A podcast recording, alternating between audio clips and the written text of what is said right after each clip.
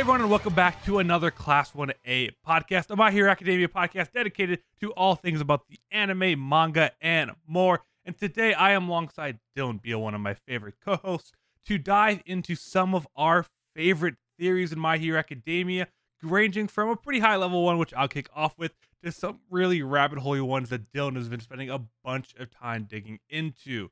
Dylan, I know you just did a huge iceberg video, which I highly recommend everyone goes and checks out, but theories are some of my favorite part of My Hero Academia because there's so many of them. How are you feeling about today? Do you like the two you picked out, or how are you feeling? Yeah, um, theories. It might be one of my favorite part about just like watching any show, just like speculating on what's true, what's not true. You know, trying trying to take all the little pieces and put them together. Um, at this point, I've gone past the Charlie Day crazy, like like all the things up on the wall. I've transcended past that. Like my head has completely broken so much that I've just become a total expert at it, and I am totally zen with it uh, and I'm ready to bring you all down with me. I mean that that makes me feel a little unprepared going to that because I am definitely just only approaching the Charlie Day level, so it'll be a good episode nonetheless. And actually, don't want to spend too much time at the top of this episode. I just want to jump right into the first one, which the the one theory that I have, and it was one that I actually only learned about a couple months ago, but I feel like I love it more and more, and I go back look for things like that. But the core concept is that Gigamachia is Crimson Riot. I think there's a couple of different reasons that I love this. Is it is kind of the anti-villain to what Kirishima is. Kirishima is one of my favorite villains, and we were introduced to Gigamachi very early on in the series. I guess about uh, beginning of season four through Kirishima of where Kirishima was afraid when he was younger because Gigamachi showed up. So I love having it for that point. The theory comes from the idea that Horikoshi released all of the list of Gigamachi's original origin of all of Gigamachi's quirks. And the main quirk of him is that the fact that he had a strength enhancing quirk and he has a rock like substance already for a skin. And that's kind of where the idea comes from is that in his total list of quirks, nowhere does it mention any kind of body enhancing, but instead only his original quirk and strength enhancing one. I guess if that makes sense, um, is the origins for his Nomu and it wouldn't be beyond all for one to do some kind of thing of turning an old pro hero into it. I mean, there's even little small things based on the facial structure from little we see about Crimson Riot compared to Machia. We even see um, the hairstyles both being very spiky. Overall, there isn't a ton that kind of connects the two, but it makes sense based on Gigamachi's original quirk. The fact that it kind of ties Kirishima, Gigamachi, Crimson Riot all together in that triangle and it just seems like something that All for One would do overall. And it just seems like a fun theory that doesn't have a ton to it, but I would love for it just to kind of be thrown in there one day because it just adds more to the story and it doesn't really take anything away. Yeah, the one thing that like really gravitates me towards it is the question of where is Crimson Riot during all of this, uh, because he is a pro hero, um, like like a renowned pro hero that was one of the top ones. Like clearly, Kirishima watched him growing up on TV and whatnot, and at this point, it's at a weird zone of like I guess he could be retired, but he would be so re- like so soon retired that this point of My Hero Academia, it doesn't make sense why they wouldn't have called him back in. Um, it's not like he's old, like like incredibly old, like uh like Gran Torino or anything. Like we've seen him on TV, we've seen uh you know Kirishima watching him on TV, and he's not that old. So something has happened where he's gone away. We don't know where he's gone, and there's no explanation for it. So there I, I, think I think that leaves itself open uh, a little bit to this theory being true. Yeah, I mean, I mean that's such a really good point of where, where he actually is because they didn't really go too far into it, and I think there's a situation like, oh well, he was just really in for the money, but from everything we know about Crimson Riot is that he was all kind of about being a true hero, and that's what Kirishima made him look up to him so much. So he definitely would be one to come back and help if needed, especially kind of with where the story is going. So I I agree that that just doesn't really make sense I mean, I think a couple of kind of counter arguments to it is that um when Kirishima was younger, I guess we don't understand the timelines a lot. I think going back to the main point, main point of where it is, is that Crimson Riot was someone that Kirishima looked up to when he was younger, but at the same time, he also met Gigamachia when he was younger.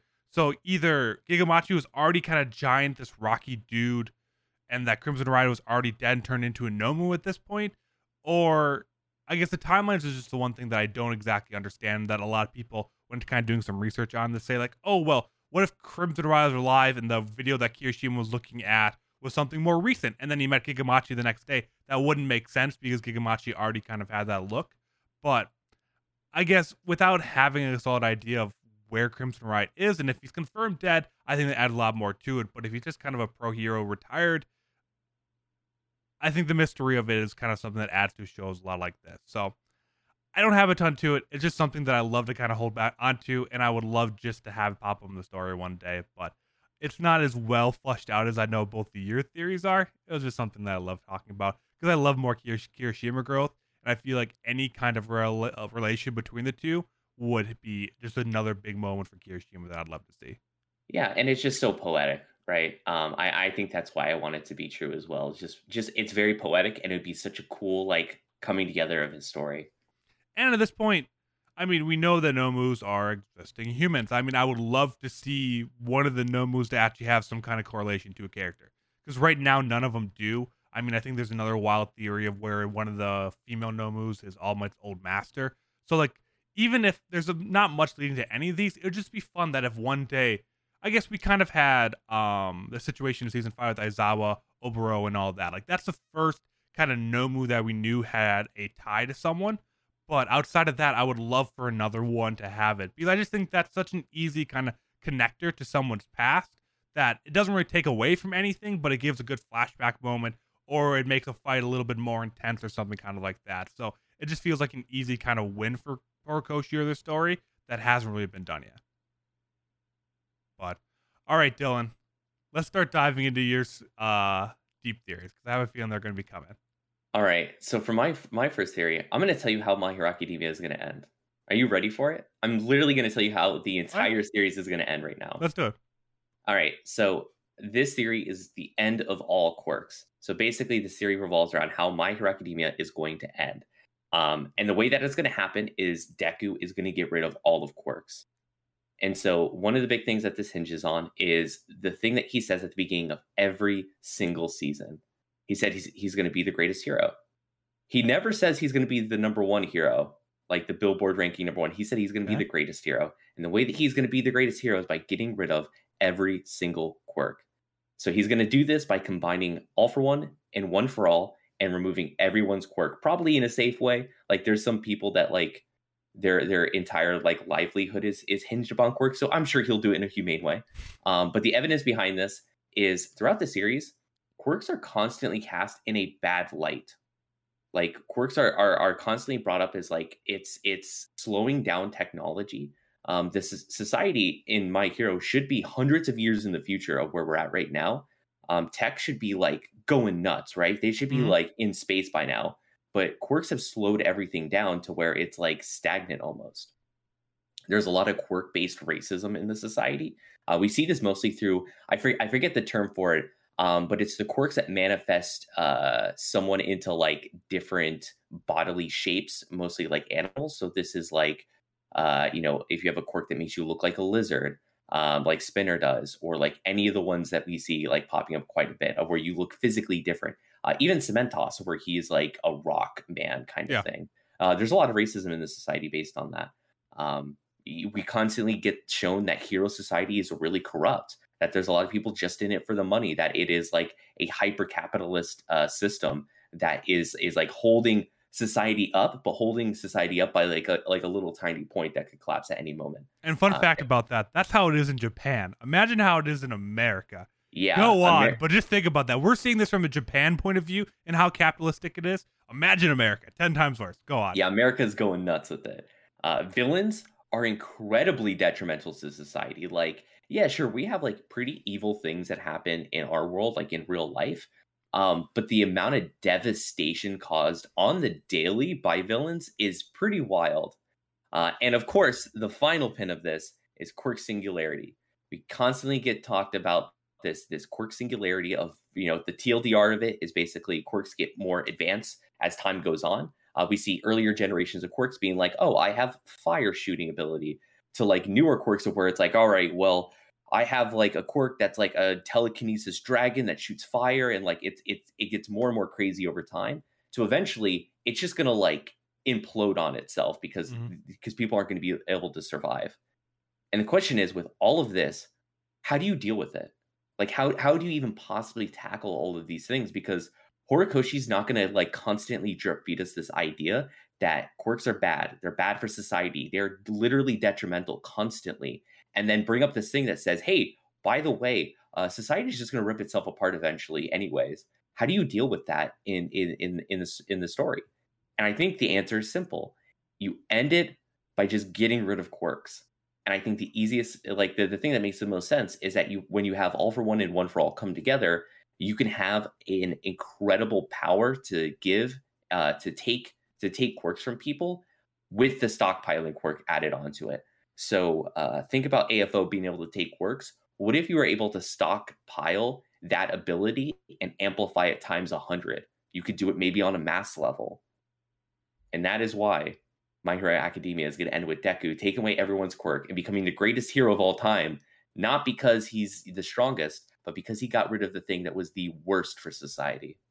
But does he just like implode then? Because all I mean, with how it works is that all for one can't really delete quirks. He can take and give quirks. So if Deku takes them all, he just becomes a monster that now no one can defeat because he's just a big slug of quirks and he dies. Let me tell you about the empty vessels known as Nomu that we currently have thousands of waiting in storage that we know for a fact aren't alive, that they're no longer people and they cannot be brought back as people. They are empty husks, empty husks that can hold multiple quirks. It would be crazy that if you took all of the quirks and just funneled them into the Nomu, That sounds like a horrible idea. No, I mean they're dormant. They're they're dormant until you activate them. So if you just funnel all of them in, they're empty vessels, and that is just an easy way. it- it's like literally like uh like the nuclear like storage, right? Of where you're like barreling all up, and you're getting rid of it. Don't worry about it. But I mean, all the nuclear weapons still exist. Then I mean, and these, there. I mean, these Nomus will be ten times stronger than super soldiers too. If anyone ever did activate them, I mean, I I, I think everything up to the point until what you do with all the quirks. Because just saying like, oh. Deku's just randomly going to create an army of super soldiers, but don't worry, Well, they're well- dormant right now. They can be activated. well, no, but- I mean, they, I mean, what you could do is like you could also put destroy them. safeguards on them. Like if you have like such control over quirks, you could do certain things to them. Like uh, I I don't know if I don't think my hero's going to get this dark, but you could just kill them all. You could No. just kill them all. You could just shoot them up into space. I mean, we already are killing Nomu left and right. I mean, it's Yeah. not like it's anything out of the ordinary. I mean, I, I love the idea of it. I mean, I think as without going into manga spoilers, we are seeing more and more powerful quirks by the day, which makes One for All and All for One not seem as powerful. I understand that they are. All Might's obviously one of the strongest people in the world as a peak. One for All is incredibly powerful villain, pretty much unstoppable. But it just makes it seem like these quirks aren't as powerful as what they could be. So it just feels like a big jump going from their current state to being able to take quirks around from 7 million people. Let's just assume there's the same population here as as there is in the current world.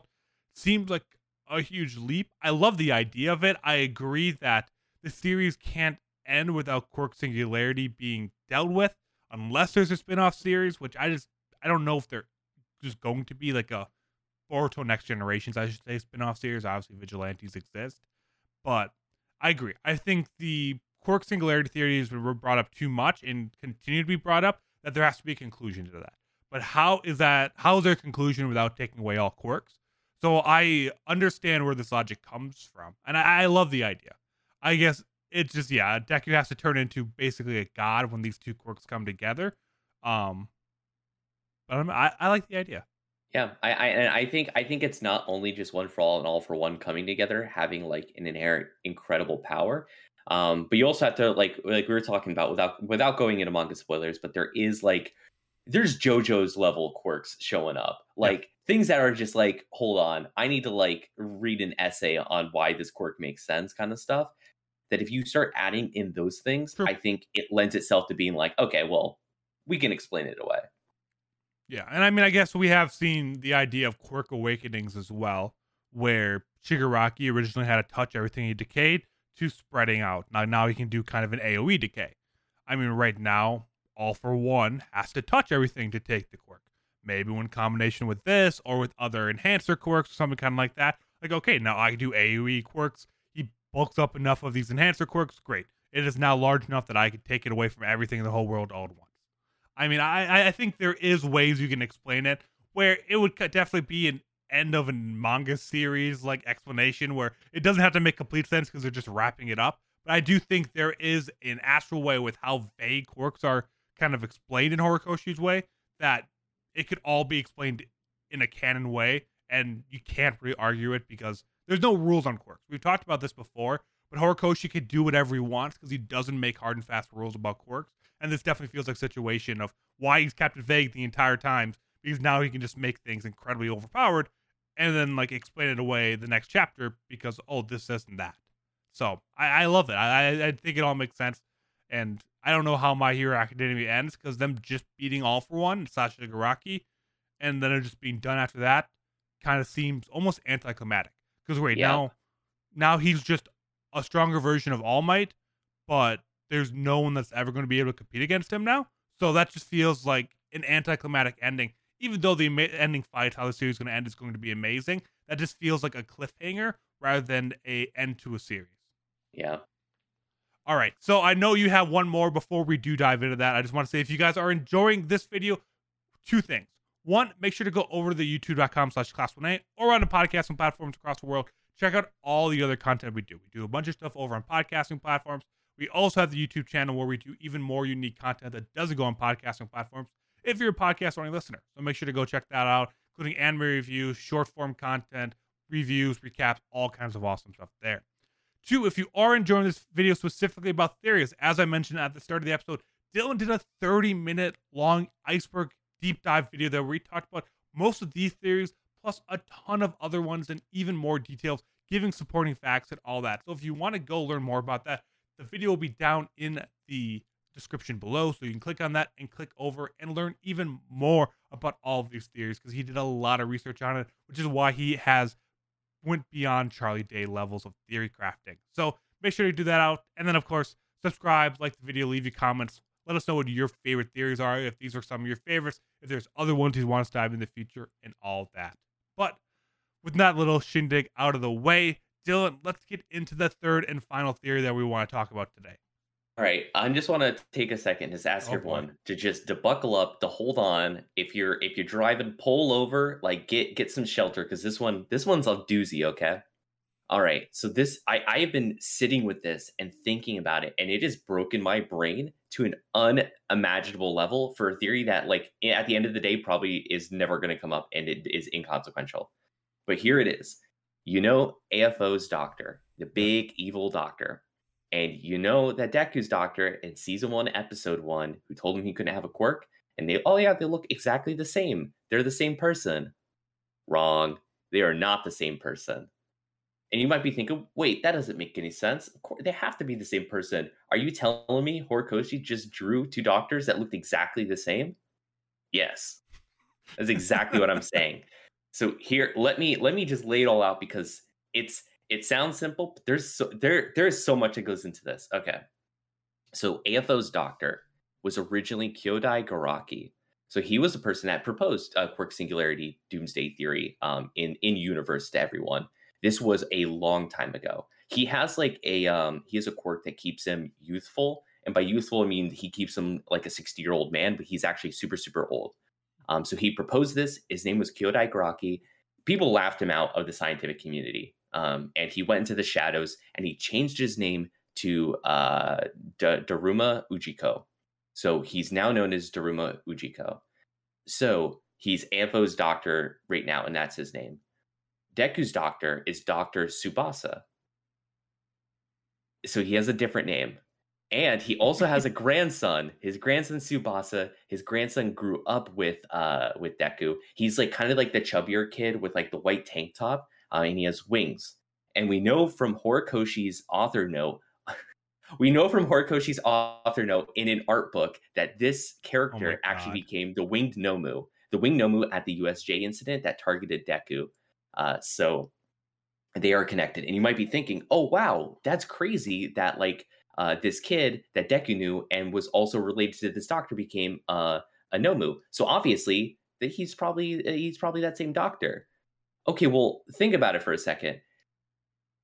Do you think do you think Ujiko like somehow has a different name in a different area of Japan and would just like take his grandson and turn him into a Nomu? Yeah. That seems really and not only that, but like he would have he would have had used this name like years ago, like 50 years ago, because he has a grandson with that name. So if he has a grandson with that name and his grandson's name isn't Ujiko, then like uh, what, what's going on here? So like the only thing that could make sense is that Dr. Ujiko made a clone of himself 50 years ago, which we know he has the capability of doing, and this clone just went off and had a life, had a had a family. That family had a family of their own and had a grandson who came the Wing Nomu, and maybe maybe got taken by the original Doctor become a Nomu. But it just it just doesn't make sense. It, it, it, it, there is like too many things that just like don't make sense with this. Like when you all add them up together. So I don't think he is.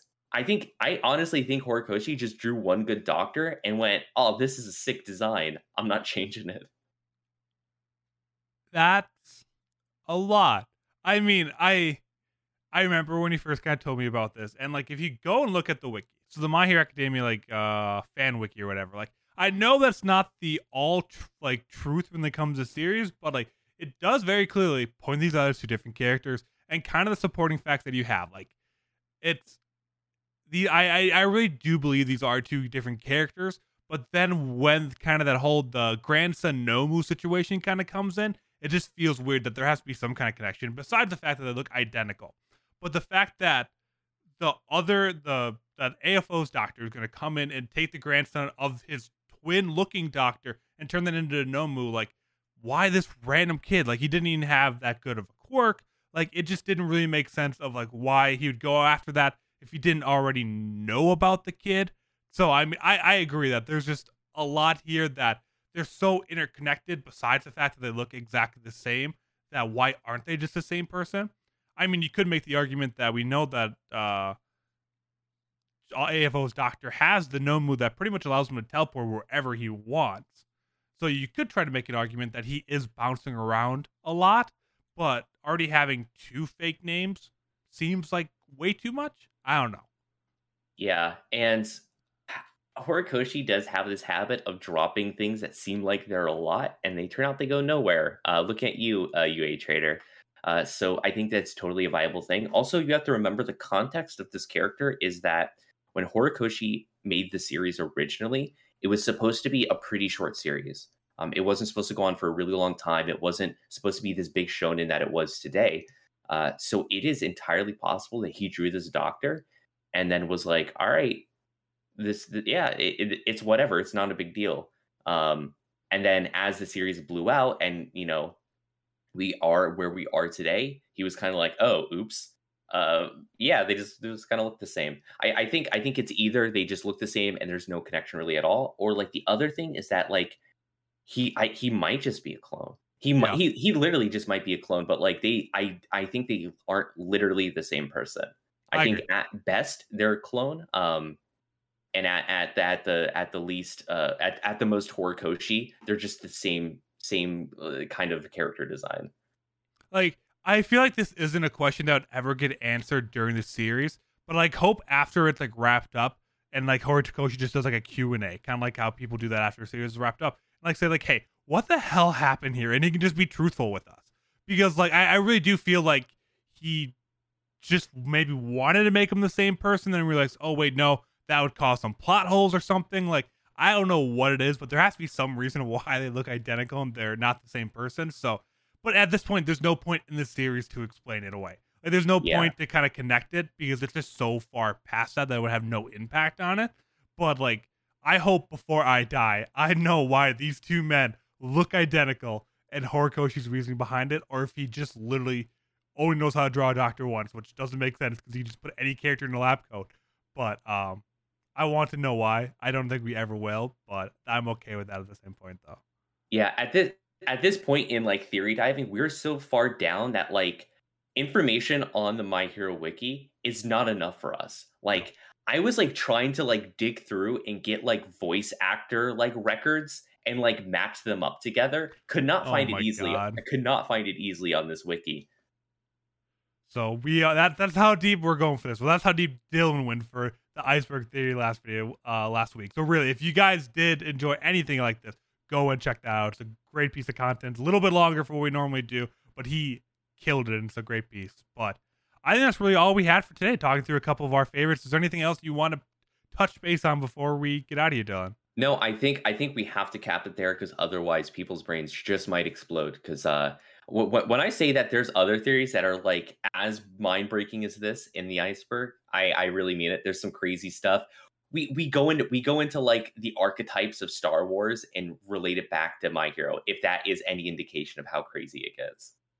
So go and check that out. Again, it is in the description below, a link directly to that video. But thank you all so much for listening to a couple of our favorite My Hero Academia theories. And as always, make sure to subscribe, like, and leave your thoughts on what you thought of our theories or some of your favorite theories once again. But that'll be all for this week's episode. We will be back in a, the mostly some podcasting platforms in two weeks. Maybe we'll have another video popping up next week. We're still trying to figure out exactly how this off season goes now that season five is over. But as always, thank you so much for supporting the channel, and we will see you all next time.